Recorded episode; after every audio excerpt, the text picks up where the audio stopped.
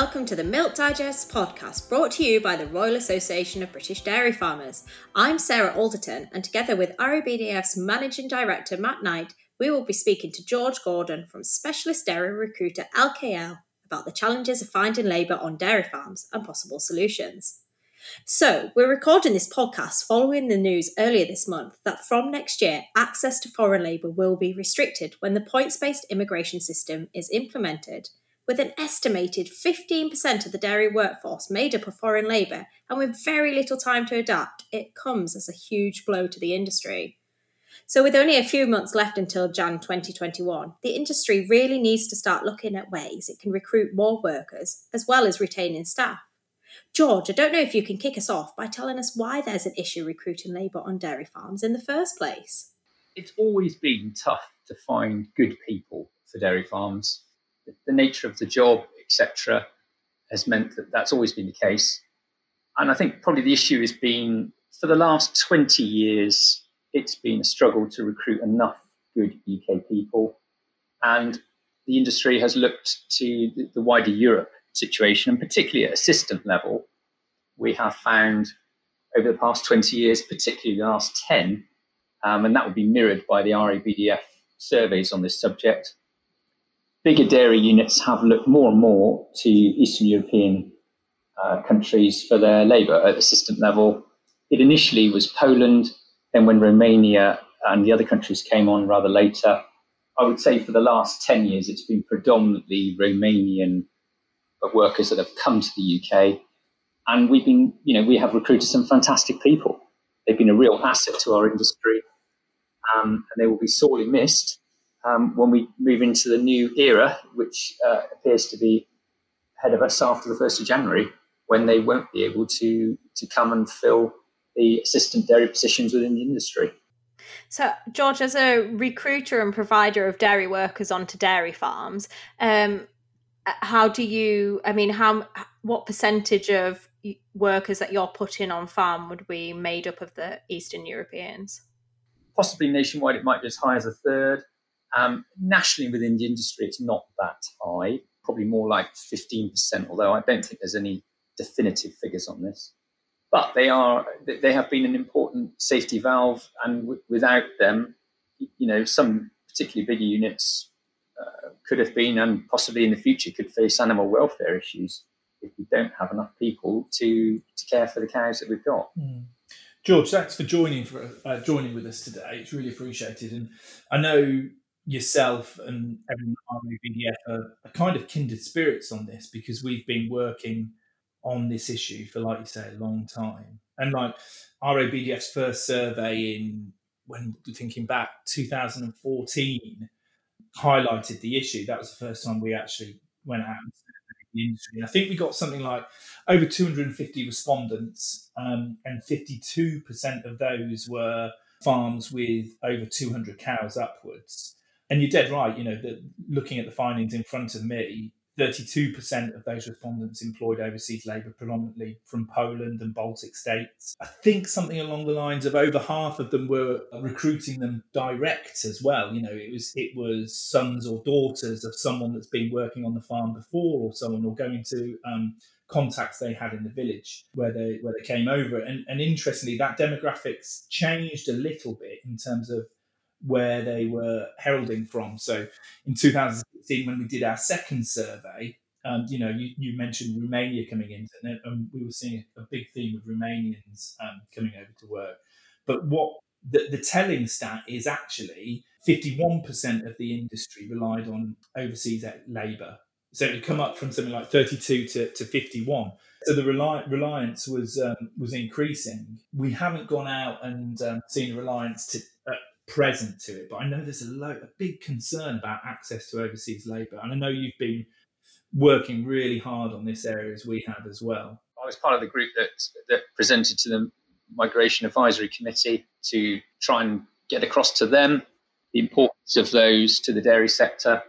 Um, and also, obviously, there's been a lot of lobbying to go on the shortage of occupation list, um, sadly, all without success. Yeah. But um, yeah, they are a vital component, and uh, one that's going to be sorely missed. Do you think they've underestimated the skill level of the individuals that have been coming from overseas working here? Absolutely. And I, I take huge issue with this blanket phrase skilled worker. Um, it, it's, it's an insult to the people that have come here. We have, we've got a supply chain with a Romanian regional manager and, and, and a team that recruit in Romania, and they, they recruit for aptitude, work ethic, attitude. If they come here with those attributes, they're a success. And this idea that somebody, you know, I've got plenty of examples of people who have come who would fail the test for the future. They wouldn't be deemed to be a skilled worker, and yet they're going to be in management positions within the dairy sector and vital herd managers of the future. And we're just writing those off. Um, this this idea that some workers are skilled and some are unskilled is, is just a black and white oversimplification of the truth. And I think if you talk to dairy farmers, they would tell you every time, give me somebody who's got the work ethic and the attitude.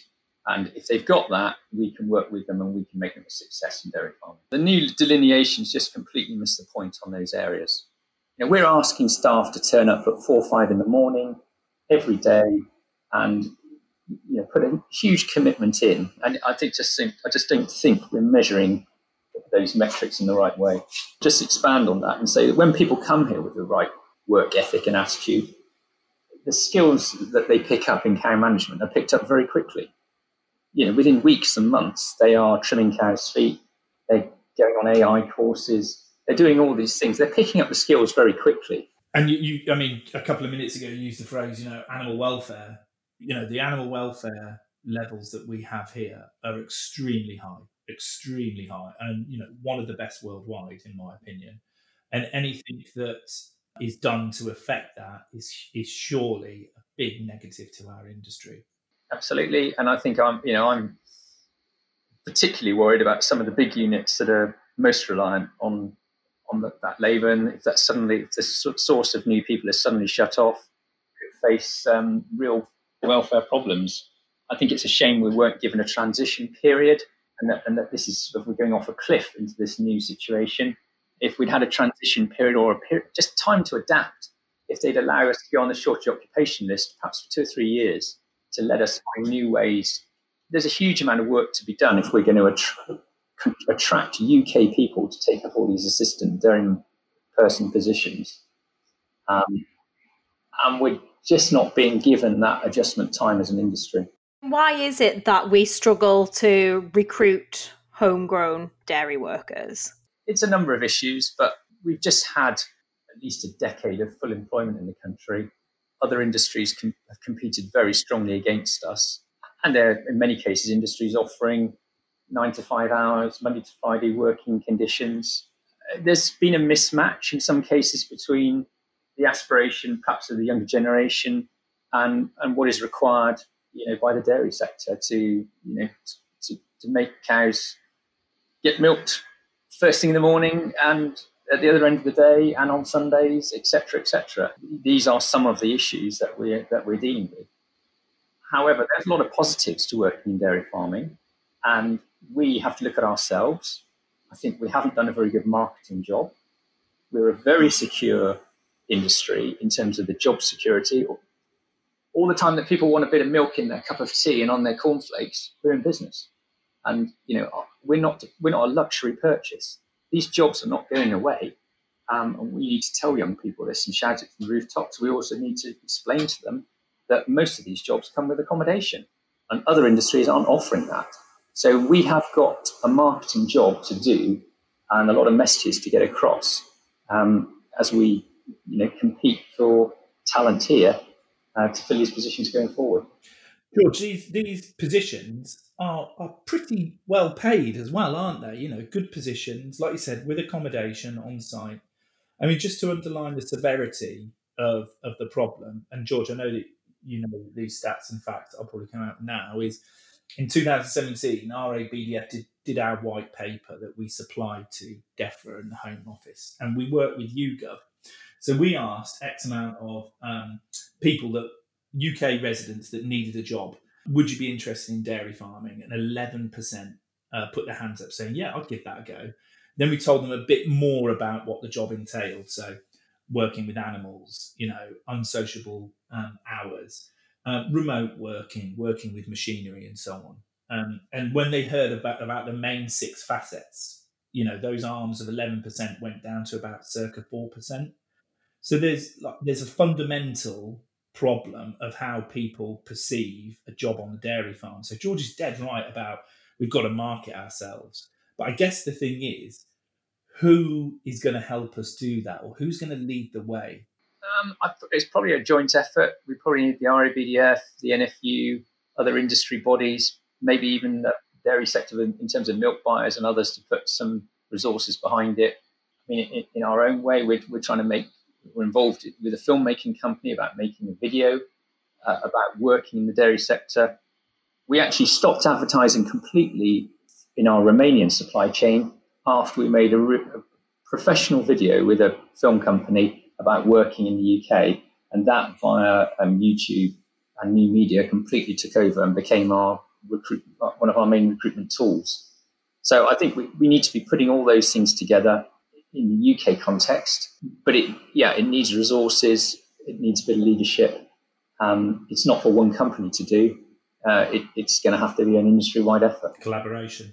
Yeah, I, I think also colleges need to have a think about what the industry needs and what its requirements are. Um, there can be a temptation, I think, just to sort of try and keep their courses full, but uh, they need to be looking and saying, well, where are the shortages within agriculture? What should we be helping to address? Where where are the pinch points? Yeah, yeah, I like I like that answer, and um, you know, I mean, the dates I've mentioned here, 2014, when we started working on this issue.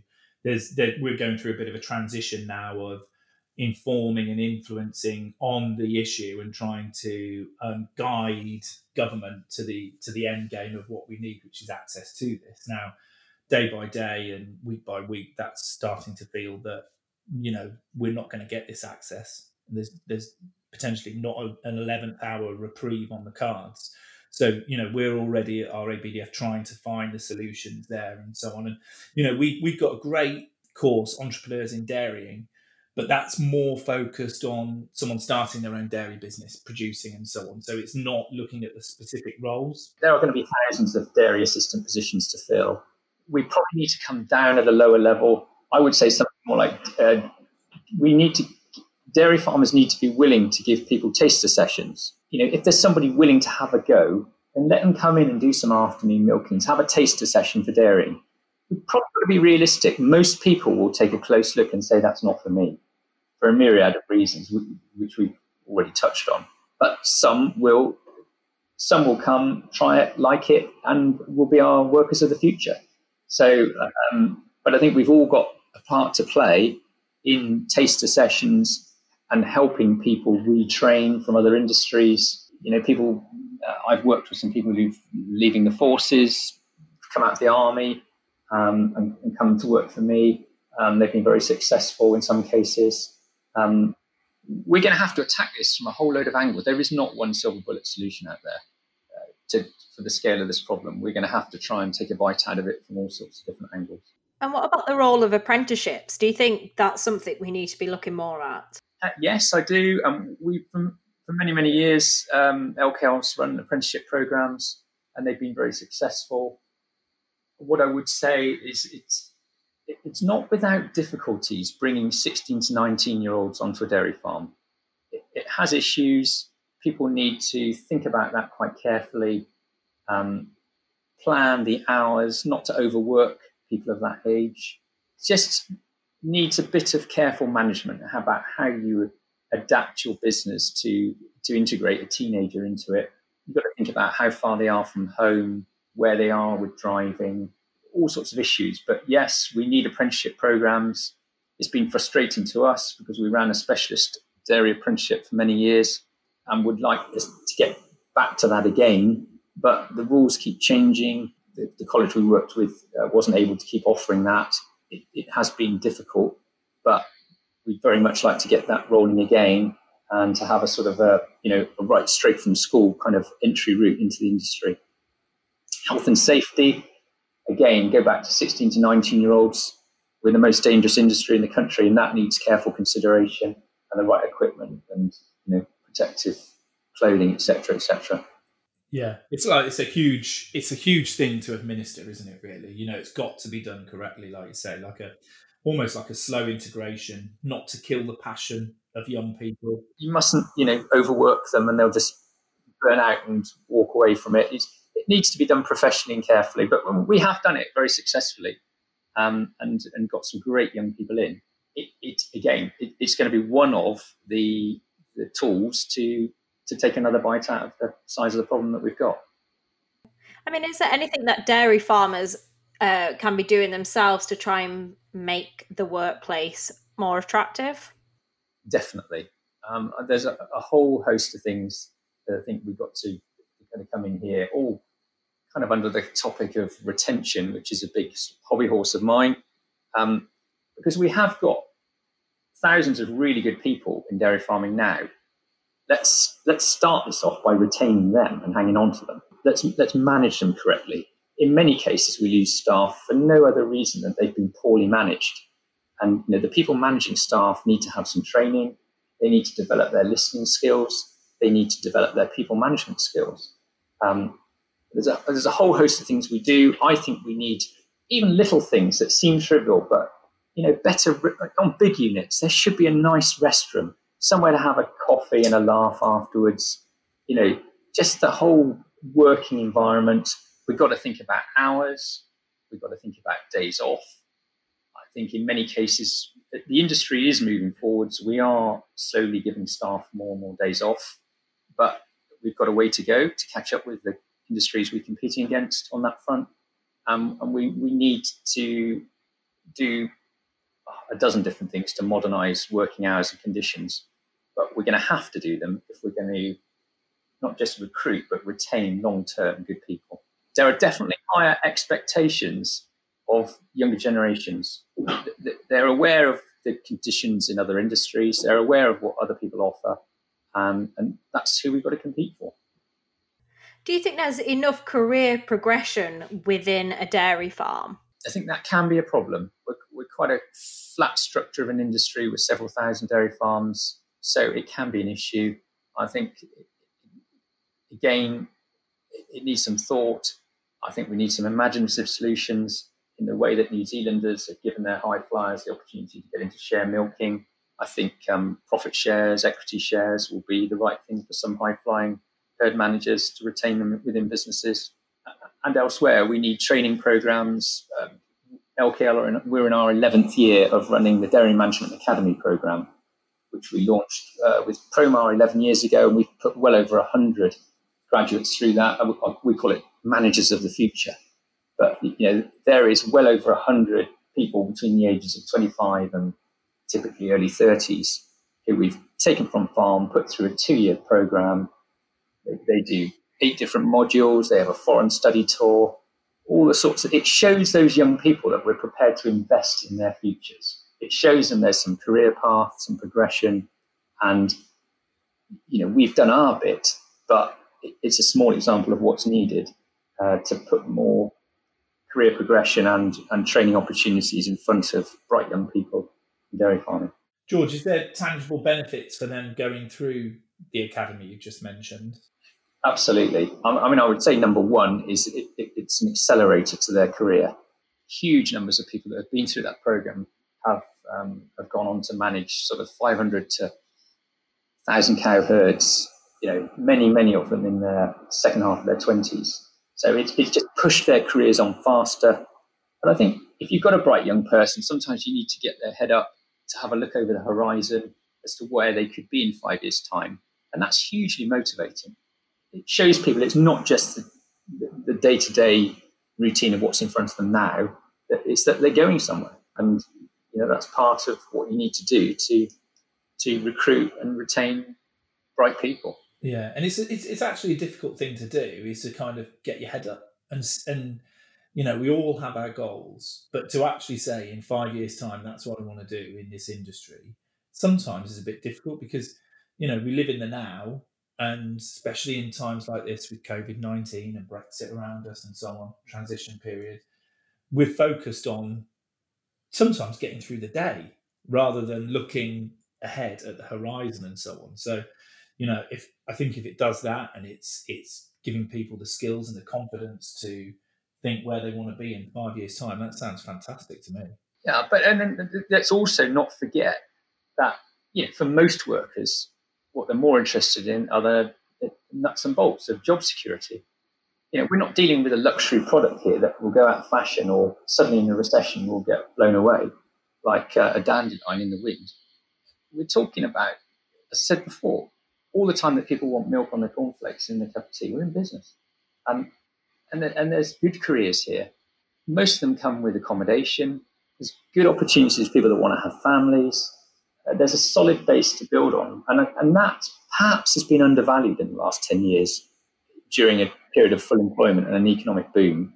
Um, and we're still here and we're offering that solidity. That, that could become more valuable.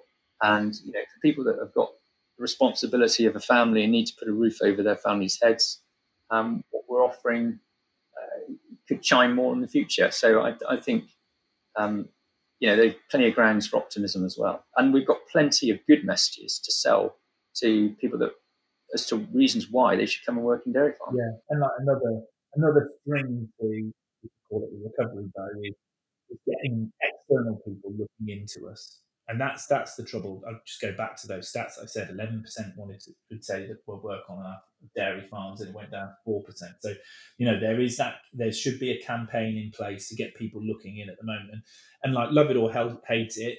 And you know, I think a lot of people are hating what the, the, the government have said about retrain and reboot and so on. You know, there are these career opportunities in dairying at the moment. So, you know, we do need that vehicle to turn heads and and make people think that dairy farming is you know, a good profession to get into because it is, like you said. Just flip it another way. Yep. Have you have you spoken to many overseas um, workers currently in the UK facing having to go back home, or that's more of a myth, really. Anyone that wants to stay can just get settled status or pre-settled status. So it isn't a question of people going home. It's just the fact that they won't be able to come here in the future in the way they have done historically. So yeah, it is important, and and some, but yeah, there has been some misunderstanding in this area, and we've been doing our best to assure the people here they just need to make a very simple application, and you know our regional managers have been helping them do it. You can do it on your mobile phone to get the settled status or pre-settled status, and, and you know, those workers should certainly be, be doing that. But yeah, no, it's not a question of that. It's just the fact that we won't, you know, as those people naturally leave and go home, we won't be able to backfill those positions.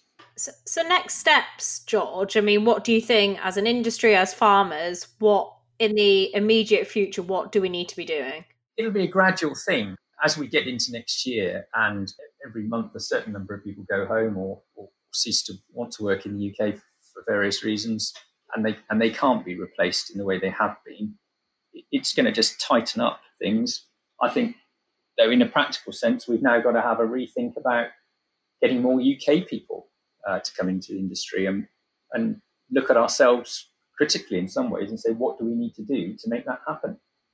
And that could be taster sessions, it could be better better working conditions, it could be shorter hours, it could be more days off. There's, there's a whole load of things that we're going to have to do um, to make that work successfully. Yeah, I guess I guess dairy farms a stronger connection with the community. Now, I'm not saying there isn't a connection, but so people can maybe get on farm and see what they're like a little bit.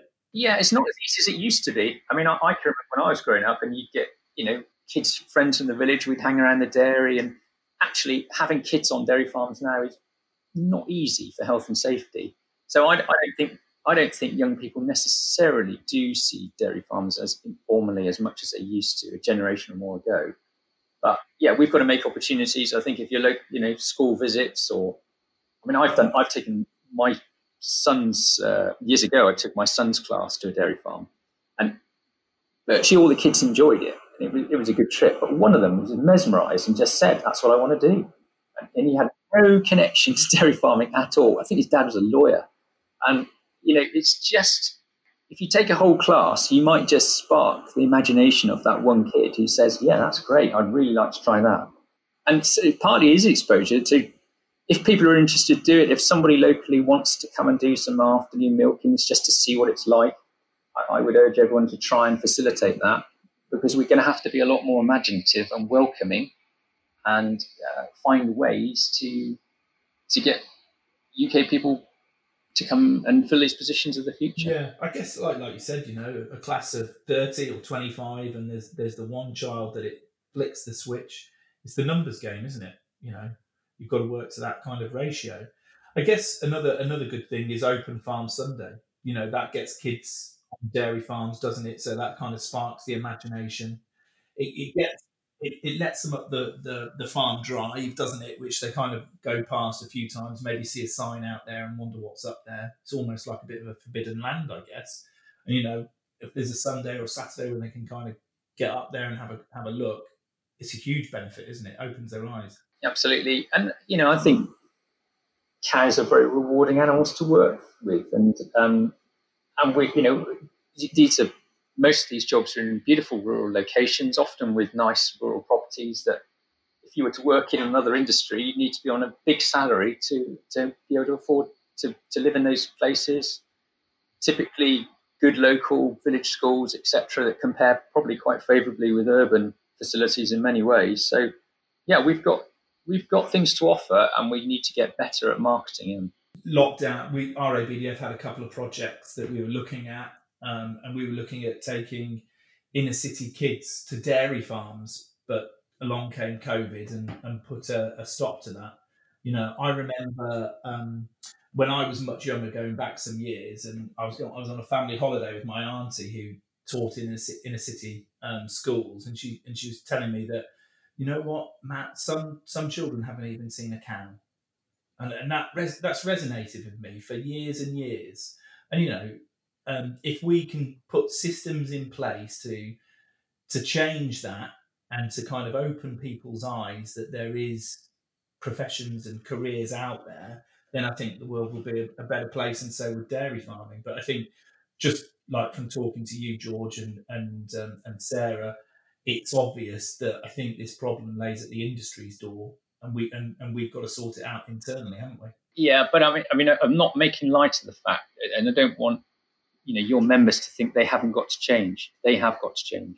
And you know, my, my son's 23, and it's quite illuminating to sit around and talk to his friends about what they expect a week at work to amount to, and it's not it's not what uh, a lot of people that are milking cows think of as a week's work. So we've you know the industry must change. Yes, we've got some really good positives and things, but we've also got to think about time off and the hours that people do uh, and, and, all these other conditions um, because I, I, don't want, you know, it's not all roses here. We've, we, have got change to go through on both sides to make this work successfully.